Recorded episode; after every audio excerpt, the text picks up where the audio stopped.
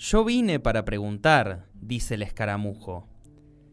Que todos podamos contar la propia historia es lo que sana y repara. Saber no puede ser lujo.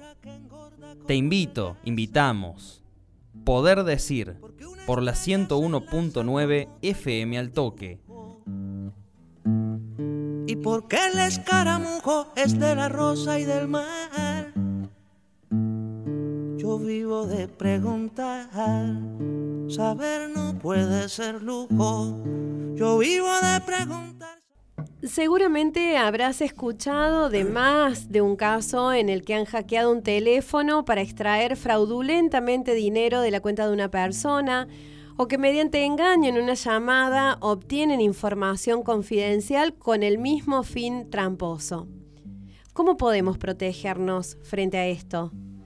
O incluso puede suceder que a pesar de existir leyes que regulan intercambios, como por ejemplo los que se dan en una relación inquilino-propietario inmobiliaria, la necesidad de unos sirve para que otros se aprovechen de la situación incluso violando la normativa vigente. ¿Hay alguna forma de hacer valer nuestros derechos en estos casos?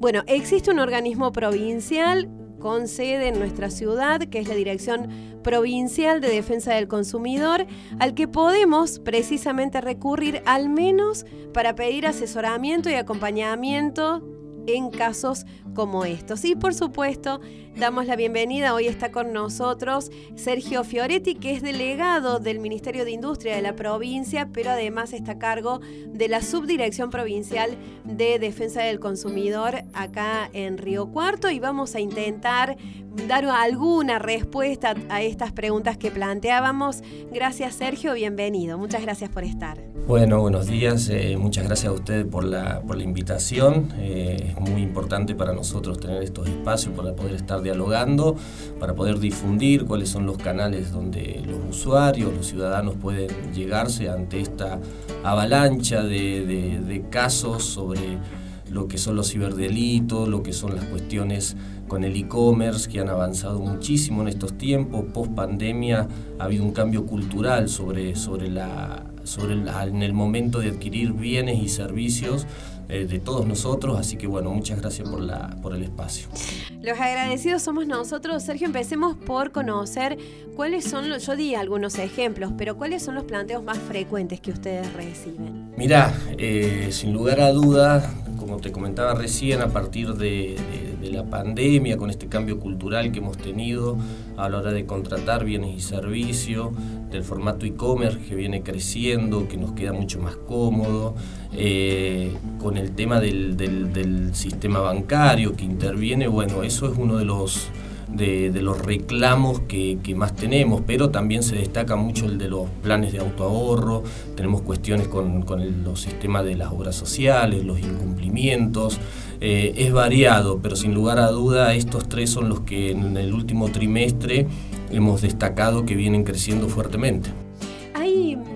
De hacer prevención. Vamos a hablar primero de esto, de, situaciones como por ejemplo el ciberdelito o de un intercambio comercial de manera digital. Hay formas de eh, buscar resguardo previo a, que nos sucedan las cosas? Sí, mira, te comento, nosotros venimos trabajando de nuestra subdirección en un programa que se llama Defensa del Consumidor en tu escuela, que tiene un poco el objetivo de llevar lo que son los instrumentos, las precauciones a lo que son los nativos digitales, que son los jóvenes, para ellos convertirse en los agentes multiplicadores del conocimiento para los sectores que nosotros denominamos hipervulnerables, no solamente por la franja etaria, eh, sino también por los que no tienen el conocimiento, el acceso a la tecnología.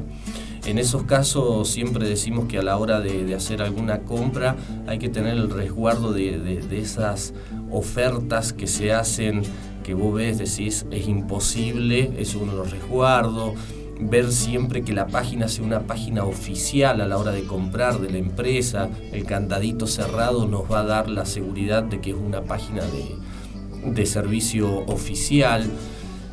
evitar casi al máximo la compra de las redes sociales. El 80% de los fraudes se dan por las redes sociales, ya que se da entre personas y que no hay una, una persona jurídica que, que, puede estar respaldado y para hacer el reclamo después es muy complicado y casi imposible solucionar ese derecho porque son estafas directamente de personas que ponen a la venta productos que no tienen y después no hay donde notificarlos, desaparecen es decir, perdón, que eh, la compra segura estaría en las páginas web, nunca, por ejemplo, en Instagram, Facebook, estos lugares. Exactamente, todo lo que son las redes sociales, Instagram y Facebook específicamente, que es donde se da la mayor promoción de, de las cuestiones, hay que evitar de comprarla directamente. Tenemos plataformas como es Mercado Libre, que es una plataforma segura, pero también se están dando características de estafas ¿Por qué? ¿Qué pasa? El vendedor te, te, vende el producto, pero a veces te dice, che, si me haces una transferencia bancaria y no me lo haces por Mercado Pago, que es el instrumento que pone Mercado Libre para hacer una compra segura, eh, si me haces una transferencia te hago un descuento porque no me hacen descuento. Y ahí ya te están sacando de la plataforma de la compra segura, lo cual ahí se producen las grandes estafas. Por eso la recomendación es siempre tratar de utilizar los resortes tecnológico que nos ponen las plataformas para hacer los pagos y para tener el resguardo después a la hora de reclamar. Te tengo que decir que tenemos, estamos en un alto índice de, resolución. Ahora que eso no significa de que también hay un alto índice de personas de que no, de que no se les soluciona el problema y que, que bueno, se ven frustradas, están los enojos, que son reales y concretos, pues nosotros estamos eh, como ciudadanos eh, siempre a la merced de todas estas prácticas abusivas y delictivas para los ciudadanos. Pero bueno, ya con el hecho consumado, suponte que nos damos cuenta que hemos sido víctima de eh, una estafa, vamos a por ahora circunscribirlo a lo del e-commerce. ¿Qué podemos hacer?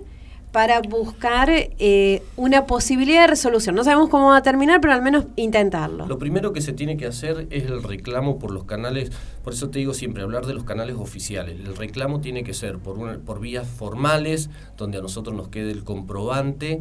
El reclamo se tiene que hacer a la empresa donde se hizo la compra, compras en X empresa por la plataforma Mercado Libre, tenés que hacer el reclamo por esos canales.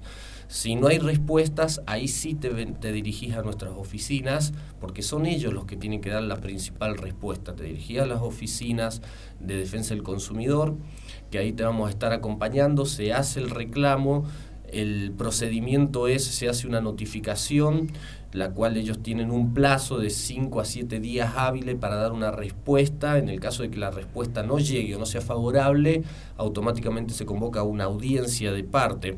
Pasa muchas veces que no comparecen las empresas a, tratar de solucionar el problema. En el caso de que la empresa no comparece, nosotros tenemos la facultad, no sancionatoria, pero sí de dictamen de imputación para enviar a, a, la, a la Dirección General en Córdoba para que se le proponga la sanción correspondiente. Esos son los canales y ese es el procedimiento. La recomendación es rápidamente hacer los reclamos por canales formales, que al ciudadano le quede el comprobante que ha hecho el reclamo y después dirigirse a nuestras oficinas hoy estamos tomando los reclamos por dos canales. El ciudadano digital, que es el expediente que, se genera de forma digital, tienen que tener el nivel 2, es muy sencillo de hacerlo, tienen que cumplimentar con cuatro pasos, que es eh, poner el reclamo a la empresa que se le está reclamando, eh, algunos otros datos específicos como número de teléfono, mail para que les lleguen las notificaciones y en el caso de que no se tenga acceso al, conocimiento de la tecnología o tengan algunas complicaciones, de 8 a 14 horas tenemos atención presencial con una oficina específica para los sectores hipervulnerables. En el centro cívico de nuestra ciudad. Exactamente, en el centro cívico de nuestra ciudad. Vamos a otro caso que la verdad que es súper preocupante uno no deja de ver casos alrededor que les viene pasando. Algunos por impericia de la persona cuando recibe un llamado telefónico. En otros casos realmente se encuentra con el hecho consumado que le sacaron plata de la cuenta y no sabe qué pasó. Estoy hablando del ciberdelito y en relación a cuentas bancarias, en esto del home banking que ya es parte de nuestra vida, de nuestra forma de hacer. Em, en esto, las dos preguntas que te hice recién. Primero, ¿hay forma de prevenir caer o ser víctima de esto y si finalmente caemos, ¿a quién le reclamamos? ¿Qué hacemos? Nos sentimos tan perdidos en esa situación. Bien, bien, vos desglosaste dos, dos formas distintas. Una cosa es cuando caes en el llamado cuento del tío, que, alguien, que alguna persona te llama, que generalmente dan, se dan en los sectores más, más, más hipervulnerables, los adultos mayores. ¿Qué pasa? El, llamado cuento del tío, te llaman, te dicen que tenés un, un crédito, que les pasé las cuentas bancarias, bueno, ahí estás ante un delito hasta un fraude. Ahí hay que dirigirse a la unidad judicial, hay que dirigirse al banco para hacer los reclamos correspondientes. Pueden dirigirse también a nuestras oficinas cuando es esas características, pero es muy difícil que los bancos en ese caso den una solución porque lo que no está fallando ahí es la seguridad de los bancos, sino lo que hay es una estafa. La persona accedió a dar. Después está el otro formato que es cuando falla el sistema de seguridad de los bancos, que vos nunca diste una, una clave, entraste a tu home banking, viste que no te faltaba plata, o que te llegan compras en la tarjeta de créditos que vos no, has hiciste. Hecho. Bueno, en ese caso rápidamente hay que ir a hacer los desconocimientos y el reclamo en el banco es lo primero que hay que hacer, hay que quedarse con la constancia del día y la fecha del reclamo cuando se hizo. Si no hay respuesta, automáticamente tienen que dirigirse a nuestras oficinas o hacerlo por el ciudadano digital, como explicaba recién, para nosotros poder hacer las acciones correspondientes y tratar de llegar a una solución. En esto, perdón, pero estaba pensando, estas alertas que tenemos la posibilidad de tener de cada vez que hay una transacción en nuestro home banking o que se hace una transacción con nuestras tarjetas de crédito, que nos llegan las notificaciones al mail, eso es una gran ayuda. Exactamente, eso es lo que, mira, eh, hace del post pandemia se, se, hicieron varias acciones de oficio a las distintas entidades bancarias para que fortalezcan el sistema de seguridad. Nosotros cuando se detecta que recae el sistema, que, lo que falla es la seguridad bancaria, trabajamos fuertemente para que el derecho sea restituido al, usuario.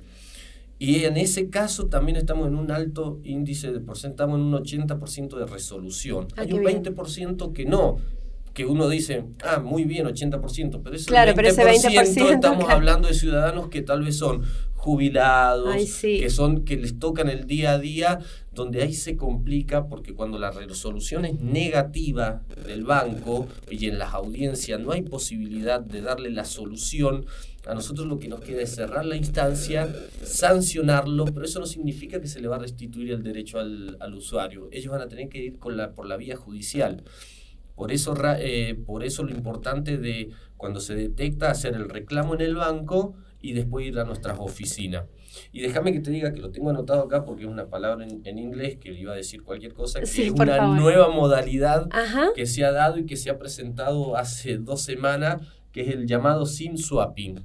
¿Y Es una nueva modalidad de fraude que se está dando donde ya han habido 20 reclamos en la ciudad de Córdoba. Nosotros ya hemos tenido una consulta, pero no ha entrado el trámite oficial, que se da a través de la, del teléfono celular y de las empresas de telefonía. ¿Qué pasa? Vos tenés el teléfono en tu mano en este momento y te, deja de funcionar. Eh, vos llamás a la, a la, empresa de telefonía y te dice, che, me dejó de funcionar. No, lo que pasa es que ha habido una denuncia de robo eso y se ha emitido un chip nuevo.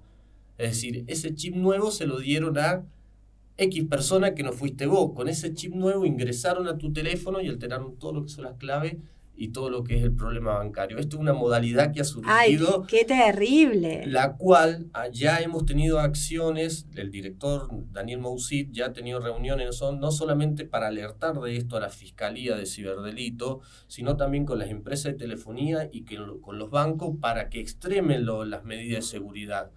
Es una cosa que dice, che, bueno, pero como la, como la empresa de telefonía le va a dar un chip a cualquiera. Bueno, lo que se ha detectado es que llegan con una voy yo a la policía y digo, che, perdí el documento, perdí el teléfono, hacen una orden que se perdió todo de extravío y con eso van y le daban un chip. Claro. Es decir, es una banda que tiene la ingeniería muy bien aceitada y que viene creciendo. Es decir, en una semana han tenido en Córdoba más de 20 casos y estamos hablando de que se da la paradoja de que son montos altísimos los que se han, los que se han sustraído de las cuentas. Así que esa es la nueva modalidad que se está poniendo en marcha y que se está trabajando y que ya se les ha puesto en aviso, no, tan, no, no solo a los bancos, sino a las empresas de telefonía que van a tener que responder ante esas, ante esos, ante esas estafas, ya que lo que está fallando es la seguridad de las empresas de telefonía debieran exigir, eh, no sé si hay normativa al respecto, pero debieran exigir que se acredite la identidad de la persona que va a buscar el chip. Exactamente, lo que pasa es que te lo acreditan con una con una orden de, de extravío de documento, de teléfono, y eso era lo que acreditaban. Bueno, eh, en, este, en, estos en estos momentos se, se, está trabajando fuertemente desde las telefónicas para cambiar eso y que tenga una acreditación más fehaciente del tema. Por eso te digo, no solamente que avanza, sino que se van perfeccionando estas bandas de delincuentes a la hora de, de hacer estos fraudes. Eh, la persona a la que le pueda pasar esto, ojalá que no nos toque, pero si nos pasa, los mismos caminos. la misma metodología, hacer rápidamente el reclamo en la empresa de telefonía correspondiente, hacer el reclamo y el desconocimiento en el banco y automáticamente hacer el reclamo en defensa del consumidor para que nosotros podamos no solamente notificarlo, sino llevar en las audiencias eh, la, posibilidad de solución. En esta es una cadena que son solidariamente responsables tanto la empresa de telefonía como el banco. Así que bueno, eh, lo remarco nuevamente, cuando si pasa un caso de esto, ir a la telefonía, ir a, la, a las distintas unidades judiciales, también hacer eh, la exposición, la denuncia, porque todo es dejarlo es dejar eh, constatado lo que está pasando. Claro. Porque si no se soluciona en sede administrativa, van a tener que ir por la vía judicial. Bien, Sergio, eh, te pido un ratito de paciencia, vamos a una pausa musical y ya volvemos. No hay problema. No vamos a ningún lado. Eh, después ponen el tema musical. Seguimos, falta lo último, nada más. No, esto de, esto de la, la, yo para el idioma y la pronunciación no, vos sabés soy que, un problema, es que me lo anoté, sim swapping. Para claro, vos sabés que justo hoy me dejó de funcionar el celular. Pero, o sea que me asusté, pero, eh, pero porque tengo que ir a buscar el chip personal. Más vale que me piden el documento, porque si no les voy a decir. Sí, este.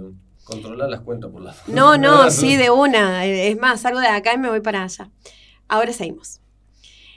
Estamos con la compañía de Sergio Fioretti, quien es delegado en Río Cuarto del Ministerio de Industria de la provincia de Córdoba, pero además está a cargo de la Subdirección Provincial de Defensa del Consumidor. Estamos hablando de todo esto que nos está pasando a muchos. Nadie está exento de eh, que le pasen estas situaciones en las que nos encontramos desprotegidos eh, donde se han usurpado cuentas bancarias o eh, se ha sido víctima de una estafa.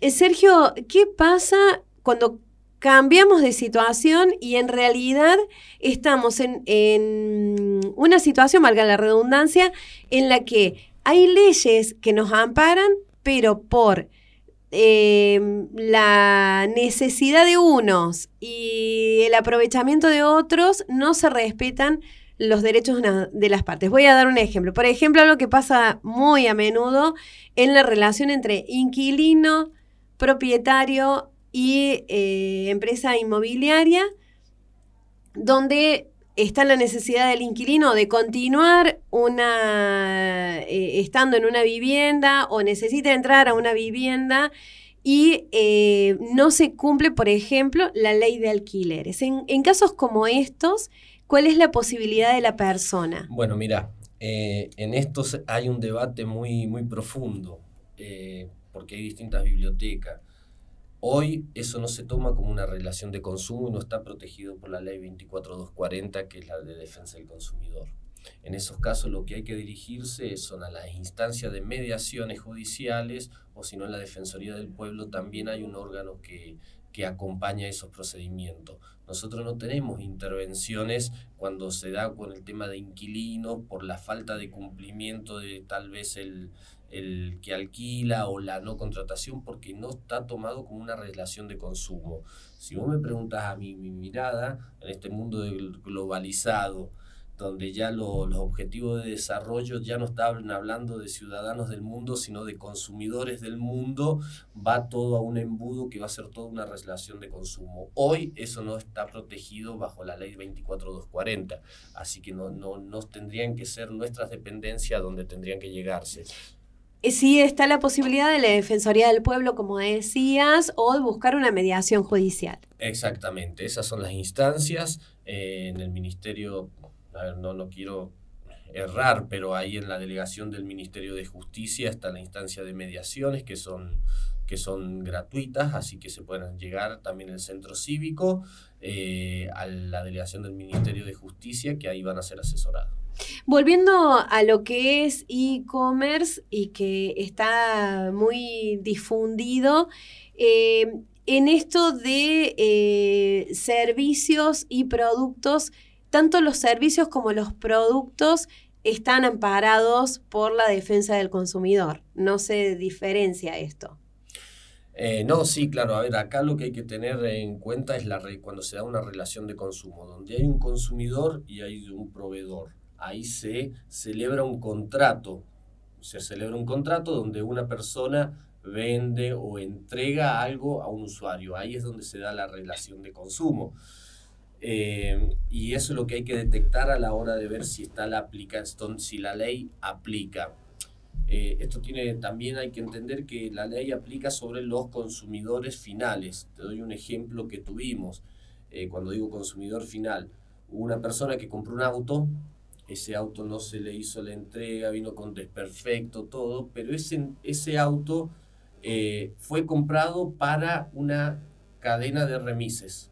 Es decir, no era para un consumidor final, sino que entraba en una en lo que es la cadena de comercialización. Cuando se compra un producto para que ingrese a la cadena de comercialización, ahí no está amparado por la ley 24240. Solo el consumidor final, si vos compras un auto para uso propio, ahí sí podés dirigirte a nuestras oficinas para que nosotros podamos colaborar.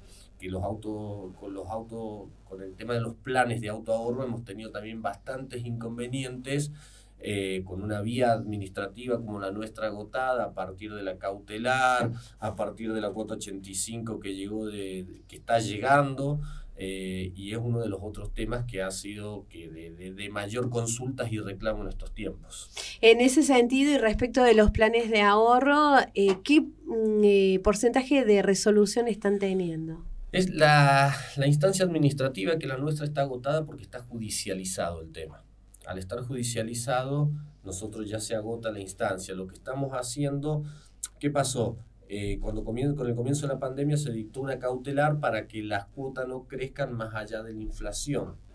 Esa cautelar llegó un momento y no hay una sentencia sobre esa cautelar, lo cual las empresas, al no haber una sentencia, empiezan a cobrar todos los intereses que no se cobraron en ese tiempo. Por favor. Es decir, termina de pagar las 84 cuotas y te queda una cuota que según el mo, según el, el, vehículo que compraste, si es una camioneta, un auto, pero estamos hablando de montos que tenés que pagar 500 mil pesos más. Hay fábricas que te dan un plan de pago, que es un plan de pago atado al valor móvil del auto. Es decir, que si tenés 500 mil pesos a pagar, te lo dan en 7 cuotas y se prevé un crecimiento del 10% eh, mensuales, a los 7 meses estarás pagando casi el doble. Eh, eso es una, una situación que es muy compleja porque hay muchísimos usuarios que no tienen para pagar esa plata el auto no se lo van a poder quitar, ellos, el usuario no va a poder levantar la prenda y bueno, estamos a la espera de una resolución judicial para ver qué se dictamina con todo eso. Una vez que se dictamine, veremos cuáles son las acciones a seguir. Pero bueno, eso está judicializado y la instancia administrativa está agotada.